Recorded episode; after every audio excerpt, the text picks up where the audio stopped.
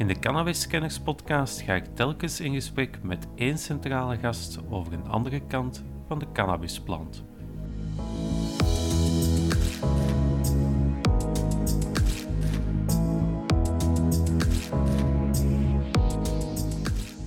Legale, de hennep zo gezegd. En die wordt achteraf eh, bespoten met synthetisch online aangekochte uh, cannabis-imitaties. En, en dat is natuurlijk iets, iets heel gevaarlijk. Voor mij het hele idee van harm reduction moet, moet centraal staan. En het is gewoon duidelijk in ons huidige beleid dat dat niet het geval is. En dat het beleid veel, veel meer schade berokkent dan het, het middel dat, dat bestreden wordt.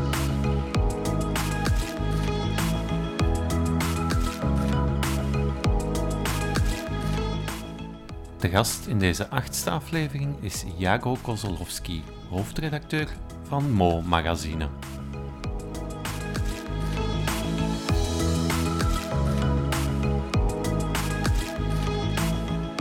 De politiek, de media. Overal horen we dissonante stemmen over het gebruik van cannabis. Tijd om de plant onder een ander licht te houden. Welkom bij Cannabiskenners. Goeiedag Jago, um, bedankt om mee te werken voor dit interview. Um, jij bent de hoofdredacteur van Mo Magazine, hè? Uh, klopt, ja. Dus ja. mezelf misschien even kort ja. voorstellen. Ik ben, ik ben Jago Kozlowski. Uh, ik word binnenkort, uh, nee later dit jaar 30, dat is mm pijnlijk om naar uit te kijken. Ik ben uh, hoofdredacteur van Mo Magazine momenteel en ja, eigenlijk altijd journalist geweest met blik op internationale politiek, maatschappij, mm -hmm. dat soort thema's. Ook in, in die hoedanigheid al redelijk wat kunnen reizen, vooral veel reizen gedaan in, in Afrika, Botswana, Zuid-Afrika, Rwanda, Congo. Uh, de Verenigde Staten. Dus, uh, ja, dus heel veel plaatsen van de wereld al gezien. Ja, ja en ook al een uh, tijdje in de VS gewoond, een tijdje ja. in Schotland gewoond. Okay. Ja, en nu hebben we eigenlijk een nummer gemaakt, ons, ons vorige nummer, een, een heel magazine met op de cover moeten we afkicken van de, van de War on Drugs. Ja, daarom had ik je ook uitgenodigd, omdat jullie zomereditie eigenlijk gewijd is aan het onderwerp. Um, met een aantal gastauteurs. Uh, die heb ik ook al gesproken. Ik denk dat Karel Michiels een stukje voor je had geschreven. Klopt, en Tom de Korte ook. Hè? Tom de Korte hebben we geïnterviewd voor de site, ja, ook, ja, ook in het kader ja. van Tossier. Klopt, Tossier. Ja. ja. Um, wat heeft jou of, of jullie redactie ertoe gebracht om, om daar een, een, een zomereditie aan dat onderwerp te wijden? Ja, dus eigenlijk met ons magazine hebben we nu vier keer per jaar een kwartaalmagazine van 100 pagina's. Daarnaast zijn we vooral actief op de website. En we proberen dat altijd echt zelf te doen aan agenda-setting. Um, we zijn een, een, magazine en ook online proberen we die, die kern van verdieping en zo vol te houden. Wij, zijn, wij worden uitgegeven door een VZW, dus we zijn een kleine operatie ook. Hè. Dat zijn in totaal een, een zevental fulltime jobs verspreid over tien mensen. Heel mm -hmm. veel freelancers ook mm -hmm. nog, die, die af en toe voor ons schrijven. Ja.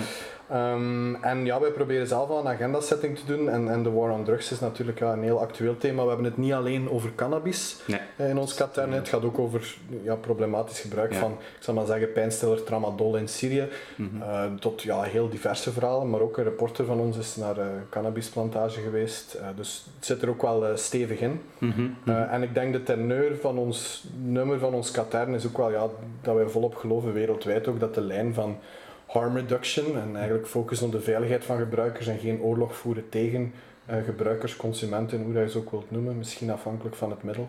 Um, dat dat eigenlijk de toekomst is. Dat is onze... en, en er zijn een aantal dingen, ja, een aantal artikels specifiek over cannabis. Mm -hmm. uh, en, en één zaak die het voor mij heel duidelijk maakt, en dat was toen ik ter voorbereiding van dit nummer, uh, ik woon zelf in Mechelen.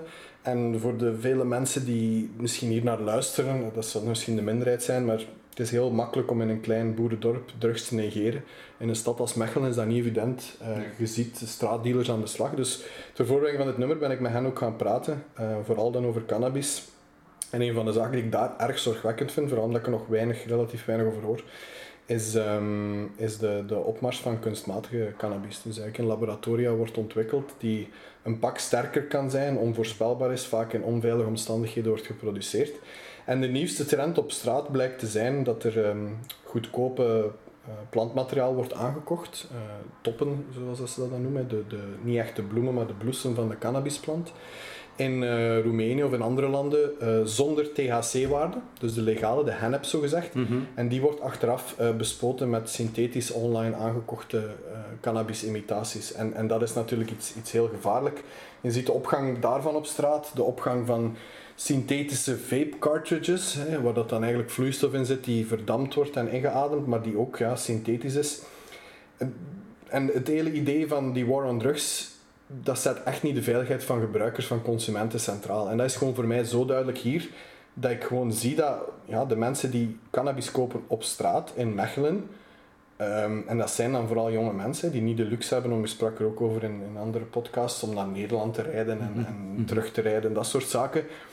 We sturen de jonge mensen richting hardere drugs en we sturen hen richting drugdealers die, die, ja, die ook zwaardere dingen aanbieden. Uh, Dus voor mij het hele idee van harm reduction moet, moet centraal staan en het is gewoon duidelijk in ons huidige beleid dat dat niet het geval is en dat het beleid veel, veel meer schade berokkent dan het, het middel dat, dat bestreden wordt. Mhm. dat, dat, staat, Mhm. dat staat echt gewoon vast. Mhm. Hetgeen dat je nu een beetje beschrijft, komt misschien in mindere mate overeen wat er in, in de jaren 20 gebeurd is in Amerika. Maak een product illegaal en je, het resultaat is een onveilig product. Ja, het is heel gelijkaardig inderdaad met de drooglegging. waar dat je eigenlijk, en dat is zelfs nog een grappig verhaal, het ontstaan van cocktails komt van die periode, omdat de Ja, en de alcohol... moonshine. Ja, de alcohol was zo niet te drinken en zo gevaarlijk dat je hem eigenlijk heel veel suiker moest bijkappen om het moest naar binnen te krijgen. Exact, moest gaan versnijden. En het is de gelijkaardige situatie. En ook als je spreekt met, met straatdealers, de enige reden dat ze zich bezighouden met cannabis is omwille van de relatief hoge prijs eh, die er is, eh, Mhm. door een beleid van, ja, van illegaliteit en dat erin te Mhm. duwen. Ik bedoel, momenteel, de straatprijzen van cannabis lopen misschien op tot weet, ja, 15 euro per gram, 10 euro per gram, Mhm. dat soort En dat 10 bedragen. euro standaardprijs is tegenwoordig. Ja, wel zoiets misschien, ja, voilà. Zeker in kleine hoeveelheden, als je in kleine hoeveelheden koopt. Ja, Ehm, wat natuurlijk vaak jongeren ook doen. Hè? Jongeren Exact. kopen die in kleine hoeveelheden, die, omdat ze niet de financiële mogelijkheden hebben Ja. om eh, groter te kopen. Maar het, hetgeen dat je daar ook beschrijft, ehm, heeft ehm, het Europees Monitordienst van eh Drugbeleid in Europa. Hè? Eh, in Lissabon hebben dat ook aangekaart in hun laatste rapport van Ja, 2021. oké, dat wist ik niet. Hè, het, het toenemende aantal eh, synthetische cannabisproducten, Mhm. ook Jan Tietgat in de podcast had het daar heel eventjes over.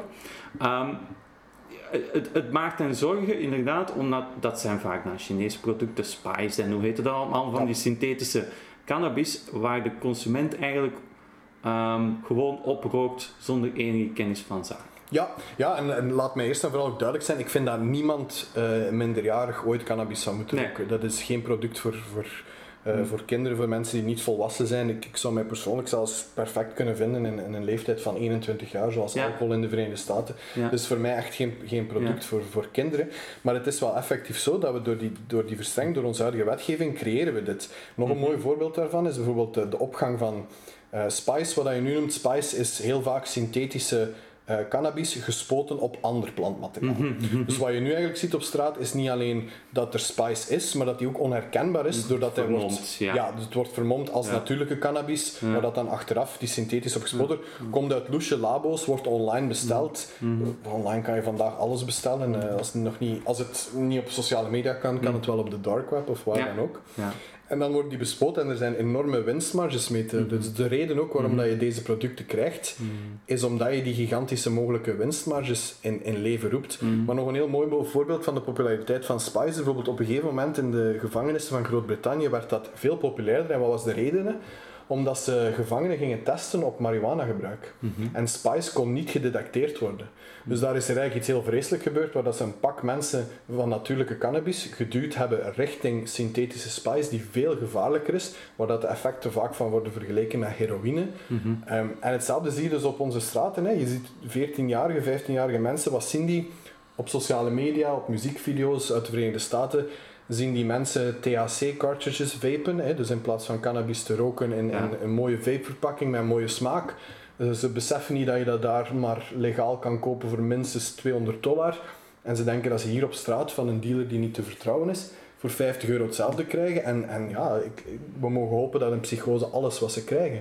Eh, een tijd geleden was er die mysterieuze vapeziekte, wat achteraf ook niet meer bleek te zijn dan een pak jongeren die valse THC-cartridges online hadden gekocht, verdund met zware metalen, met vitaminen en daar ernstig ziek van zijn geworden. Mhm, mhm. Dus, ja. Ja, het is, het is eigenlijk een beetje een uitbreiding van het idee waar Nederland eind jaren 70 een van de redenen was om, om cannabis te gaan gedrogen. Hè. Het uiteindelijke doel was legaliseren, maar het is er niet van Ja. gekomen. Hè. Was een beetje die scheiding der markten. Ja. dus dat je inderdaad, zoals je zegt, een dealer heeft soms ook wel eens iets anders bij, iets sterkers bij, harders bij. En jongeren brengen ons daarmee in, wordt daarmee in contact gebracht. Ja, bijna standaard, want de straatdealers waar ik mee spreek zien cannabis ook niet als een grote... Zij zien het als hun gateway. Zij zien het als de manier waarop die eerste nieuwsgierige 14-jarige misschien eens komt vragen, heb je wiet? En misschien kunnen ze die volgende keer overtuigen om zwaardere dingen te doen, die, die, die zeker voor problemen gaan zorgen. Mhm, mhm. En Nederland is een heel mooi voorbeeld waar dat ook de scheiding we hebben het er in een andere podcast al over gehad, waar die scheiding niet totaal gelukt is, omdat mhm. er ook niet doorgezet is. Dus in Nederland zit je nu met de absurde situatie dat er heel vaak illegaal in België geteelde cannabis verkocht wordt. Die mag zelfs niet getest worden in Nederland, want een coffeeshop die test doet officieel aan um, verwerking van het product en dat is illegaal. Dat is ook de reden waarom dat je bijvoorbeeld in de Verenigde Staten, als ik daar ben, er zie je heel veel producten hè, in de legale markten, um, gummi, gummibeertjes die je helpen om in te slapen met een heel kleine hoeveelheid uh, eh, THC en meer CBD, allerlei soorten. De reden waarom je dat soort zaken niet ziet in, in Nederland. Mm -hmm. uh, dus verwerking van het product. Verwerking van het product is, is niet toegelaten. Nee, nee, nee daarom dat eigenlijk Spacecake bijvoorbeeld ook niet op bepaalde plaatsen niet toegelaten is. Exact, exact. Um, uh, je brengt hier nu een, een, een heel mooie nuance aan in, in, in het verhaal van Nederland. Hè? Um, er wordt hier in België door de politiek heel vaak gekeken naar Nederland als een, een, een gefaald beleid. Hè? Um, heb je het gevoel, dan heb ik het een beetje over de media, dat de media daar te weinig onderzoek naar doet uit zichzelf of, of gewoon maar slikt wat de politiek zegt? Goh, ik denk dat, en ik herinner mijzelf ook, het is een thema waar ik me niet al, al, al in mijn hele periode in de journalistiek in heb verdiept mm of zo. Het is een heel gemakkelijk thema om opzij te schuiven. Het is heel gemakkelijk om s ochtends wakker te worden, uh, uw koffie te drinken, uw ochtendsigaret te roken, in een auto te kruipen, onderweg een veel te ongezond en suikervol ontbijt te eten en dan te doen alsof je niet weet wat drugs zijn, terwijl je die dag al vier of vijf geconsumeerd hebt. En, en dat is gewoon iets wat je ziet cannabis, mede door het illegale statuut natuurlijk, wordt, wordt in de verdommenis geduwd. Mhm. En er heerst ook een enorm taboe, en het was Karel geloof ik, die, die Karel Michiels, die er mhm. ook over had in zijn podcast, van de mensen komen pas naar buiten als je er zelf ook over praat. Mhm. Eh, ik zal maar zeggen, dit is een thema dat...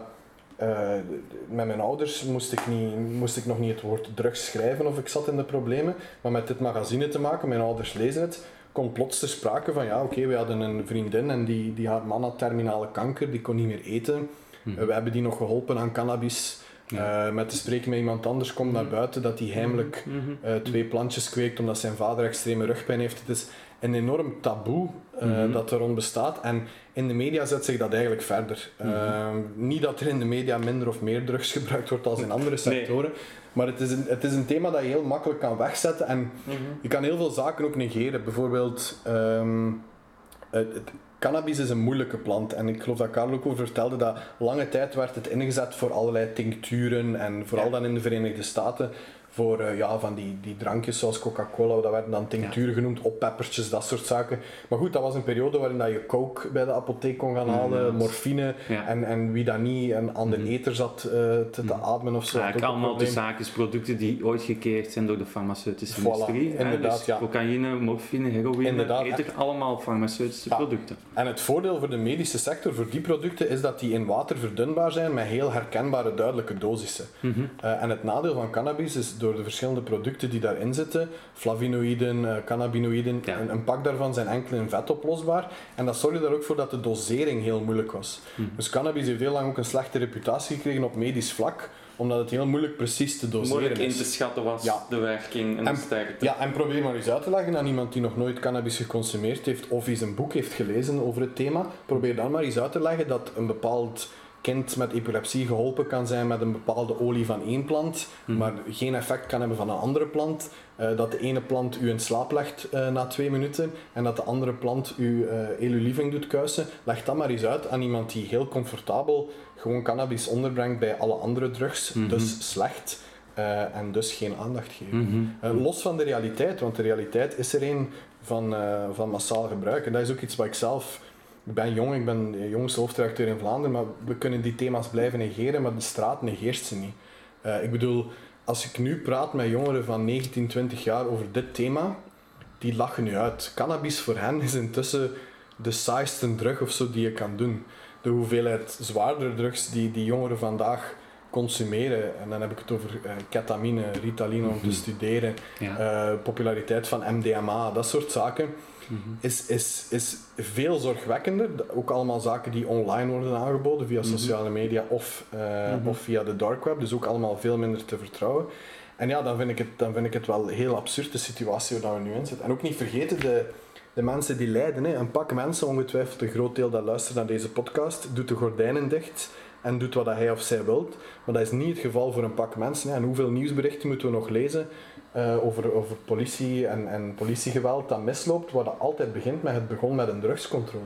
Praat eens met iemand die niet wit is en die vertellen nu dat als ze s'avonds naar huis gaan, dat ze twee, drie keer gecontroleerd worden. Ja. Ik vind het gewoon hallucinant dat je dan de groepen krijgt die ja, veel meer lijden onder de repressie en de wetgeving, Mhm. dan dat ze eigenlijk lijden onder het middel waar de overheid hen zo gezegd van wil beschermen. Ja, ja. Dus, eh, wat je ook weer zegt is, het, het verbod is ook een deel van het probleem. Hè? Het verbod en de repressie die er rond wordt gevoerd. Ehm, als we dan kijken bijvoorbeeld naar alcohol, ehm, sterven jaarlijks 6000 mensen aan in België. Ja. Daar heb ik nog niet over dat zijn er 20.000, is Ja. berekend. Ehm, het aantal levensjaren dat we verliezen is 92% te wijten aan legaal middelenmisbruik. Het aantal doden per jaar ligt op een 200-tal in België door illegaal misbruik, gebruik, eh, gebruik van drugs en 26.000 legaal. De vraag die zich dan een beetje opdringt bij mij is waarom staan we daar zo soepel tegenover? Heeft dat te maken met dat we dat een sociale, binnen een sociale context hebben kunnen plaatsen? Ja, ik denk, en, allee, alles hier is mijn persoonlijke mening natuurlijk, ja, maar, maar, in- in- daar vraag, vraag ik mijn gasten ook. Hè? maar, maar in, in, als ik kijk naar, naar wat bepaalt nu eigenlijk het legale statuut van een middel of zo, en, en je kijkt de De hoeveelheid gebruikers misschien. De hoeveelheid gebruikers en het gaat om macht en, en politiek. Eh, in die zin, er zijn periodes geweest in onze geschiedenis waarbij dat het in de christelijke wereld eh, ten strengste verboden was om alcohol te nuttigen Mhm. en waarbij dat in de Arabische wereld ten strengste verboden was om cannabis of, Mhm. of hash of in welke vorm dan ook te consumeren. Dus dit, dit heeft... Je hoort soms zaken van het heeft te maken met de geschiedenis, maar ook de geschiedenis is flexibel. Want uiteindelijk spreek ik nu ook maar over een situatie van een aantal honderd jaar geleden. Dus ik denk dat het veel meer te maken heeft met concrete eh, politieke doelen, kansen, kansen om macht te verwerven en macht uit te oefenen die zich aanbieden. Ik zal maar een voorbeeld geven. Eh, de, de, de eerste politicus die mij eerlijk in de ogen kan kijken en kan zeggen dat de, dat de war on cannabis dan, hè, hoe dat je hem Mhm. hier wilt noemen, niks te maken heeft met het feit dat toch zeker de openlijke cannabisconsumptie een pak hoger ligt onder minderheidsgroepen. Dat is gewoon een feit. Hè. Dat, Ja. dat moeten we niet rond de pot draaien. Als je in Brussel op een appartement woont met Mhm. acht mensen, je hebt nauwelijks plaat, ja, daar rookt je joints buiten. Daar rookt je joints buiten, inderdaad. Ja. Maar de eerste politicus die dat eerlijk nog durft zeggen, dat er een link is, die moet ik nog tegenkomen. Maar die link is overduidelijk voor iedereen die, Mhm. die in de steden woont, die dit ziet. Iedereen die Mhm. een vriend heeft die, die bruin of zwart is, weet dit. Eh, nog maar gewoon door het feit hoeveel keer dat hij of zij wordt aangesproken op festivals, of dat ze wie bij ja, hebben. identiteitskaart moeten afgeven en zo. De Voilà. controle ligt daar veel hoger. Ehm, dat heeft dan een deel te maken met profiling. Hè, dat er dan vanuit Ja. de politie gebeurt. Hè. Het is wat Tom de Korte mij ook aangaf. Hè. De Marokkaanse jongen op een pleintje in Antwerpen Ja. heeft veel meer kans dan de leuke blanke jongen in Braschaat. die Natuurlijk, hoeveel keer zeg jij nu leven al tegengehouden door de politie? Ik één twee keer. keer. Twee keer. Ja, twee keer met mijn fiets ligt ik misschien en één keer heb ik ze uitgelachen en mocht ik naar huis. Ja. Dat is Sint-Niklaas en wij zijn wit we moeten ons van niets iets Ja. aantrekken. Maar de- nog een groot probleem, maar dat is ook al waar groepen zoals Un- Unia en andere groepen die, die strijden tegen politiegeweld al jaren om vragen, is een soort ticketjesysteem waarbij dat je tenminste na een politiecontrole een soort bewijs krijgt. Hier in Vlaanderen zitten we nu zelfs in de situatie dat we niet eens kunnen aantonen dat er disproportioneel bepaalde groepen Mhm. gecontroleerd worden. Want er is geen bewijs achteraf. Mhm. Dus er zijn altijd veel klachten over Amerika. Oh, zie die zoveel keer dat zwarten daar worden Ja. tegengehouden, veel meer. Maar ze hebben tenminste cijfers. Wij liegen onszelf voor. Wij staan voor De de cijfers bestaan niet. Voilà, de cijfers bestaan niet, dus de discriminatie bestaat niet. Ja. En hetzelfde is een beetje het geval met cannabis. Het is illegaal, dus gebruik bestaat niet. Mhm. Totdat, je, totdat je je mond open doet of, eh, of iets Ja. bovenhaalt en plots weet iedereen ervan of is iedereen wel eens geholpen daarmee Ja, of, of ze weet het voor dit. interesse in. Voilà. Ja, ja. Dat is een thema dat je kunt je lang genoeg wijsmaken dat dat je persoonlijk niet raakt. Mhm. Totdat je met mensen begint te spreken en over dat taboe Mhm. heen geraakt. Van, Mhm. maar als journalist behorende tot een bepaalde elite, op vaak redacties die, die enorm ja, navelstaarderig zijn, daar is onze media jammer genoeg wel, wel voor gekend, ja, dan krijg je dat allemaal niet meer. Maar als je de wereld rondreist, als je ziet de, wat dat er gebeurt nu op, op dat vlak ook, want we hadden het daarnet over legalisering in Nederland. Er zijn genoeg voorbeelden van mislukte uh, legalisering, of hoe dat je het ook wilt noemen, decriminalisering. Er zijn genoeg mislukte modellen. En voor mij is Nederland ook een mislukt model. Nederland is absoluut een mislukt model. Daar, Voilà. daar, kan ik u bij bijtreden. Het, is een model waarbij eigenlijk de laatste stap gelegaliseerd is, maar alle vijf Ja. stappen daarvoor En niet. heel veel Vlaamse boeren gelukkig mee zijn, kan ik Ja? je zeggen. Ja, maar, Want maar het wordt illegaal geteeld in Vlaanderen, ja, en wordt dan daar verstuurd. daar verstuurd. In Nederland is er geen ruimte voor gigantische plantages. Nee. Waar ga je die zetten in Zuid-Nederland? Ja, ehm, het, om dan misschien daar een beetje op in te gaan, op het punt dat je zegt, ja, er zijn heel veel modellen geweest, of bestaande Hmm. modellen in de wereld. Hè. Ehm, Nederland, ja, daar, daar ben ik het absoluut mee eens, is, is een, een gefaald model. Had een heel mooi model kunnen zijn, had men begin jaren 80 gewoon doorgedrukt. Mhm. Ehm, dan heb je eh, een, een land als, als, als Amerika, waar het nu heel fel opkomt. Ja, en heel statelijk en een diverse aanpak. Ja. Nu, de Verenigde Staten is een heel interessante case, omdat je ook tussen staten ziet dat nieuwere staten, hè, die later Mhm. volgen, dezelfde fouten niet proberen maken. Want wat zie je in, in een aantal staten, zie je bijvoorbeeld ook dat ja, je kan wel... Commercialisering. Voilà, volledig doorgedreven commercialisering. Uw gevangenissen zitten nog vol met minderheidsgroepen die veroordeeld zijn voor, voor een paar gram of één Mhm. plant. Eh, moet je die mensen vrijlaten? Daar wordt blijkbaar niet over nagedacht. En dan worden er gigantische licenties uitgeschreven die zo onbetaalbaar zijn dat de enige Mhm. bedrijven die daarin kunnen stappen Big Pharma zijn Ja. en de tabaksbedrijven. Tabaks of Voilà. ja, of En de vraag, de vraag is maar, met de geschiedenis van de tabaksindustrie achter ons, wat ik nu vind dat we de laatste tijd, de laatste, ik zal zeggen, tien jaar misschien echt in een stroomversnelling aan het komen zijn. Eh, waarschuwingen op de pakjes, eh, echt geen merk niet meer, geen reclame niet meer, steeds minder beschikbaar, niet meer roken op publieke plaatsen, dat soort zaken. Ja, willen we echt die industrie een nieuw product geven met het vertrouwen dat ze deze keer meteen het goede gaan doen? En, en zou er niet van uitgaan. ja, ik zou het in godsnaam niet willen. En, en dan ook nog het feit dat cannabis een heel complex product Ja. is. Hè. Als, En- je dat, als je dat op grootschalige teelt wil Ja, heb je daar ook het gevoel in, in kom ik weer terug bij de media, Mhm. dat het daar ook weer zo heel ehm, zwart-wit wordt gebracht en ook door de politiek? Het is ofwel niet, oftewel in de supermarkt. Ehm, ja, sowieso. Nu, als het gaat over, over dat soort hot topics en dit soort Ja. debatten, dat zie je overal uit. Het kan gaan over de multiculturele Ja. samenleving, die er al is. Ja. Misschien moeten een pak politici eens een brief krijgen, maar die is er al en die is er al twintig jaar. Maar dat soort thema's, eh, je krijgt bijna altijd polarisering. En dat heeft ook te maken met een pak van onze media, zeker online, drijft eigenlijk op verkeer. Dat komt van sociale media. Wat werkt er goed op sociale media? Kijk, om, om, zonder het op fles te willen trekken, er is een reden dat Mo uitgegeven wordt door een non-profit. Er is een reden dat wij dit magazine hebben kunnen maken over dit thema. En, en die twee hangen niet los van elkaar. Eh, de, de mediasector is, is niet een sector die zich leent tot diepgravende discussies. Eh, ik bedoel, Het moet allemaal snel gaan. het moet snel, het moet toegankelijk zijn voor iemand die er niks van kent. Dus, nu, het ding is ook, en Karel heeft dat ook aangehaald, is een stuk in, in zijn podcast. eh, hij is de man die weer afkomt met cannabisstukken. Dus naar buiten treden terwijl dat een middel illegaal is en zeggen: Ik stel dit in vraag, eh, dat heeft Karel ongetwijfeld ook niet geholpen in zijn loopbaan of in kansen die hij gekregen heeft. Nee. Dus het idee van waarom, hoe kan iemand zonder enige kennis schrijven over een thema, is gewoon die illegale aard. Hoe, hoe dat je dat echt moet vergelijken in het hoofd van iemand die, dus, die, die zo'n journalist die persoonlijk niks met cannabis heeft, is dus echt letterlijk als zijnde, ja maar als er een, een, een grote dief gearresteerd wordt die een hele rooftocht heeft gedaan en bij 15 mensen heeft ingebroken, gaan we toch ook niet expertise van een dief aan tafel vragen. Dat is het, hè. Het is, het is illegaal, dus het is niet wenselijk en het mag niet. Dus ik ga me er ook geen, niet in verdiepen. Dus waarom zou, je, waarom zou je die kennis hebben? Waarom zou je die kennis willen tentoonspreiden op, op redacties die daar, zoals je zelf ook weet, nauwelijks gehoor naar hebben? Hè? Het, het beste wat je verkocht krijgt in de Vlaamse media over, over cannabis is als het onzinverhalen zijn. Als je iets kan verzinnen over een nieuwe soort waar iedereen gek van wordt, eh, maar dat, enfin, het is een plant, dus dat zou wel heel straf zijn. Maar dat soort verhalen ga, ga je altijd lezen. Nu, af en toe vind je wel eens in Vice een artikel, oké, Ja, jongeren ja, die cannabis gebruiken, niet Ja. aan het woord laten. Ik denk dat je ook niet mag onderschatten, mensen die dat jij aan het woord laat in je podcast, mensen als Jan Tiet gaat, eh, Tom de Korte, dat die al gestigmatiseerd worden. Hè?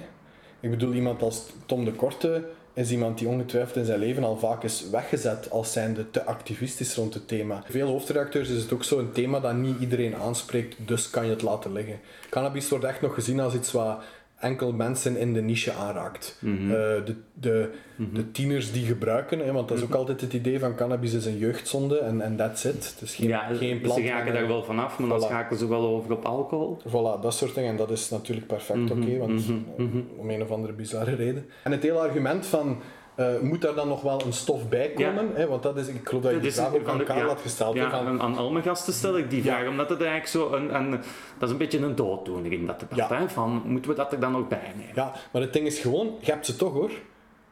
Ik bedoel, doen alsof dat we ze nu niet hebben, dat is gelijk morgen alcohol verbieden en plots doen alsof dat we al die mensen die met een problematische omgang hebben met alcohol, of een niet problematische... Die bestaan niet Voilà, die bestaan niet meer, want we hebben het dus... De realiteit verandert niet door je ogen dicht te doen. Ja. Eh, en in zekere zin, inderdaad, kan je problematisch cannabisgebruik veel sneller naar buiten brengen. Hè.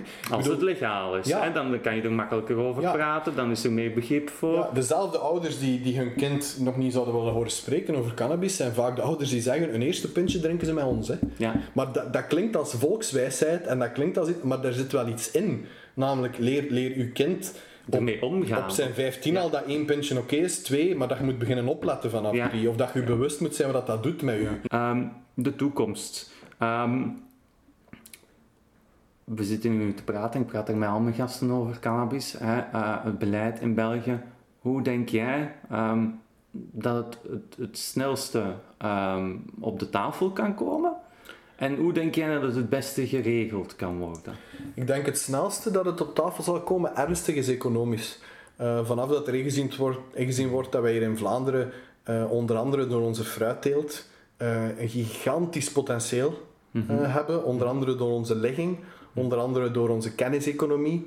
Ehm, ik bedoel, er zijn al zoveel staten in de Verenigde Staten die, die gewoon beseffen wat voor, wat voor een goudpot dat het is om dit te legaliseren. En nogmaals, Maar ook weer daar, hè, dan zeg je inderdaad de economische belangen, maar dat komt dan ook van de, van de grote bedrijven. Ik denk dat is niet mijn ideaal model, voilà. Nee, nee, natuurlijk, maar dat is hetgeen waar het wel in Amerika naartoe gaat. Ja. Amazon gaat ook eh, actief steunen de federale legalisering. Ja, Amazon, ze er een van al- de grootste bedrijven ter wereld. ja, Dat zijn puur economische belangen. Je gaat mij niet vertellen dat er eh, tussen Amerika en Europa een mooie grens gaat ontstaan. Hè. Op YouTube ga je ook filmpjes zien van, van cannabis over x aantal jaar als het in Amerika volledig gecommercialiseerd wordt. Dus dat ja, is nu al zo. het is, allee, Ja, ja. het, het is een beetje naïef. En onze hip-hop, onze muziekvideo's. Nee, ik denk, ik denk globaal gaat de versnelling er komen en ook de druk op België via globale commercialisering. Mhm. Eh, ik denk dat een pak landen dat slecht gaan doen, zoals in de Verenigde Staten, namelijk Ja, er een snoepje van maken Ja, voilà, ja. En, en dat soort dingen. Maar ik vind wel, je moet niet onderschatten hoe financieel winstgevend dat het legaliseren van wat dan nu al op de zwarte markt gehandeld wordt kan zijn. Mhm. Ik dacht dat het berekend was op 150 miljoen. Oh, Jesus Christ. 150 Alsof dat we miljoen dat nu nodig gunstigste hebben. signalen. Ja. Ja. En, en dan Maar dat, dus- dat, wat je nu zegt, wat je nu zegt, alsof dat we dat niet, no dat we dat niet nodig zouden hebben, dat geld. we hebben Ik weet, ik, ik, ik weet in, in, in zo'n, het is een terechte opmerking, maar dat kan je niet publiekelijk zeggen. Want dan gaat de reactie onmiddellijk zijn, wil je nu geld verdienen op de rug van verslaafden. Dat is, dat is, dat is de mentaliteit in België. Het ding dat is- is de realiteit. Het ding is, dat is zeker de reactie, maar reacties zijn soms dom en dit is er één van. Dus daar ga ik niet van wakker liggen. Want het ding is, oké, verslaafden, ja, sorry.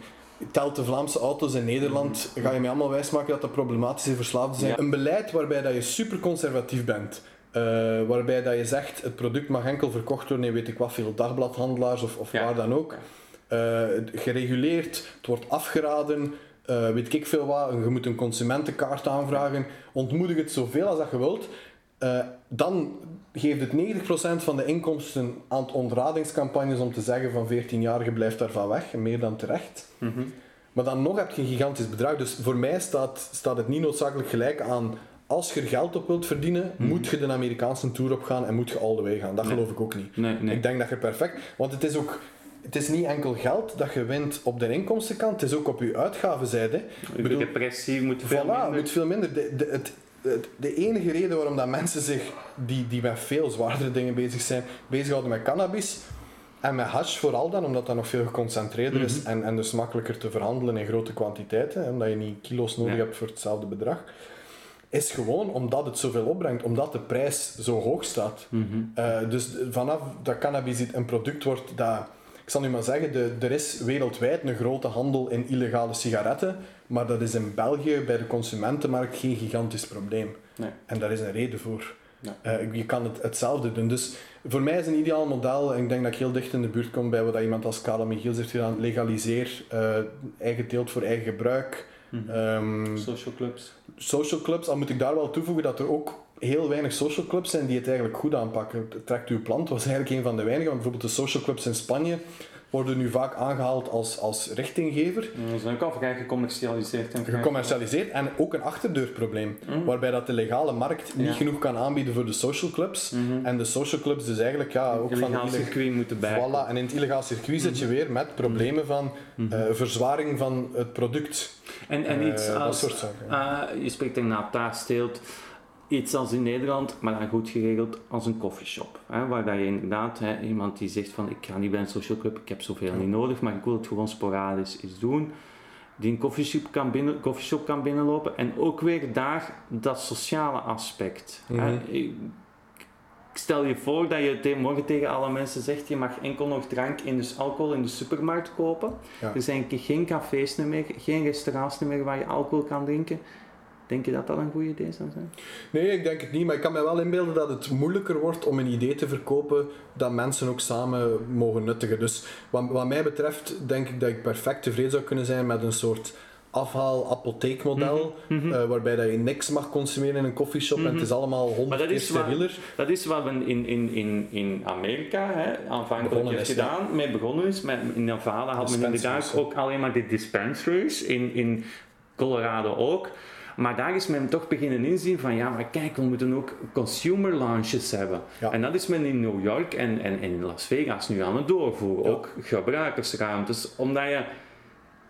Ja, je kan daar iets kopen. Waar, waar moet je het gebruiken als toch is het op je hotelkamer? Ja. ja, en dan zie je ook wat dat er bijvoorbeeld misloopt in Amsterdam. De- veel drugstoerisme daar. Ja. Dat zijn allemaal problemen die je moet aanpakken. Hè. Daar moet je beseffen dat je inderdaad dat, dat je dat moet kanaliseren. Dat je, nu, ik, ik zeg het, voor mij mag een model vrij repressief zijn als, als gebruik. uitgangspunt om te starten. Want ja, het is Ja. ook geen, het is ook geen, een, een, het is geen op- proces van één dag. Hè? Dat, als je bijvoorbeeld Nee, inderdaad en kijkt naar Canada, Canada had eerst ook enkel verkoop van, van de toppen, Ja. maar geen edibles bijvoorbeeld. Mhm. Daar zijn ze na jaren mee overgestapt, omdat ze zeiden van ja, maar ja, die edibles kunnen we misschien gebruik, ook voilà. wel gaan, gaan gebruiken voor medisch gebruik. En het, uiteindelijk, edibles blijven het beste doseren product om cannabis tot En je rookt het sowieso niet, wat ook je veiliger is. niet, hè, want ook weer daar, hè, als je het legaal maakt, kan je impact krijgen op de manier van consumptie. Exact, ja. Hè?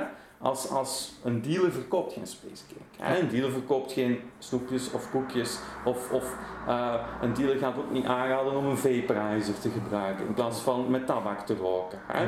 Nee, een dealer hoopt u vooral aan iets zwaarder Ja. te krijgen, zodat hij meer inkomsten Ja. heeft. Ook het idee dat de, dat de toegankelijkheid van cannabis gaat vergroten door het te legaliseren. Dat is ook zo'n een, een doembeeld dat er heel hard wordt opgehangen. Maar dat is totaal niet waar, want je kan zeggen, oké, onder de 18 kom je hier niet binnen.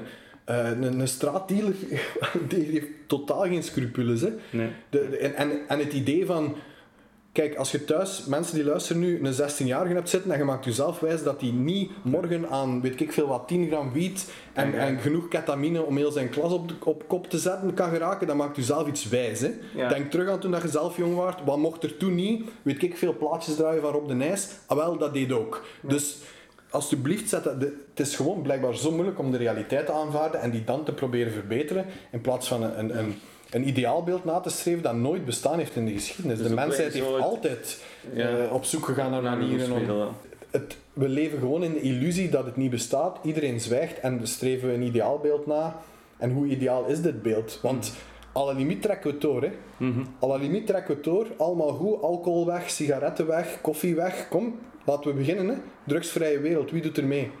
Ja. Belachelijk, als je, het, als je het dan toch wilt doen, dat ideaalbeeld, hè, dan zijn we niet gewoon als we cannabis de deur sluiten, toevallig, omdat cannabisgebruikers nu een zwakke groep zijn, die politiek ook niemand genegen is. Mhm, mhm, Dus, mhm. Maar dat is ook een beetje, en ook het mee eindigen, dat is ook een beetje de, de, de opmerking van Tom de Korte naar ouders toe. Dat zeg ik ook vaak tegen mensen. Het is niet, de vraag is niet, komen uw kinderen in aanraking met cannabis? Maar de vraag is eerder, hoe wil je dat uw kinderen in aanraking komen Tuurlijk, met cannabis? ja. Wil je dat ze wil je dat één ze van een dealer of mooi, Ja. mooi in, een, in, een, in een coffeeshop bij wijze van spreken goed geïnformeerd worden? Ja. eh, geteste cannabis gebruiken, eh, eventueel ook van, van de lichtroe sterkte. Hè. Bijvoorbeeld, het hoeft niet. Hè. Ook weer daar. Hè. Als, als ik morgen op straat loop en ik verkoop aan iemand een, een zwarte fles en ik zeg dat er alcohol in zit, ik denk dat niemand het zou aannemen. Ja. Terwijl cannabis kan je veel erger verkopen. Is die, op Ja. die manier, je krijgt gewoon een zakje met toppen in en Als je geluk. God knows wat erin zit. Hè. Ja, ja. Nee, nee, effectief. En je raakt het aan. Eh, de, de alle klachten om, om het feit dat cannabis sterker en sterker wordt, meer en meer THC. Ja, dat is de reden door de illegaliteit. Dat is door de illegaliteit. Want Ja. waarom zal iemand die, ik zal maar zeggen, iemand die de capaciteit heeft om, hij spreekt eh, om, bijvoorbeeld ook trouwens goed om te weten, en dat is toch wat straatdealers mij vertellen, dat cannabis in tegenstelling tot coke en andere middelen veel minder gedomineerd wordt door internationale circuits en dat het veel meer een handel is van gekweekt. Voilà. En ook veel minder een zaak is van, van gigantische bendes. En dat Ja. het veel meer een zaak is van, oh, Lokaal. die heeft die 10 plantjes, Ja. die heeft die Ja, ja. vijf plantjes. Oh, en dan hebben we eens een kilo van daar. Ik denk dat we het hierbij kunnen laten. Hebben we er nog iets aan te vullen? Nee, nee, bedankt. Oké, dan- Bedankt Jago Kozolowski voor dit uitgebreide gesprek. En u luisteraar hoor ik graag binnenkort terug voor een nieuwe aflevering van de Cannabis Kenners podcast.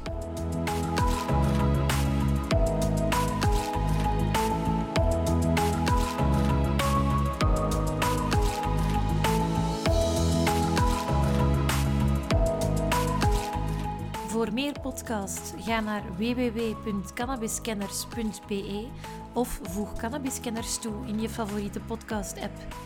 Heb je een vraag of wil je graag iets delen? Mail dan naar info.cannabiskenners.be.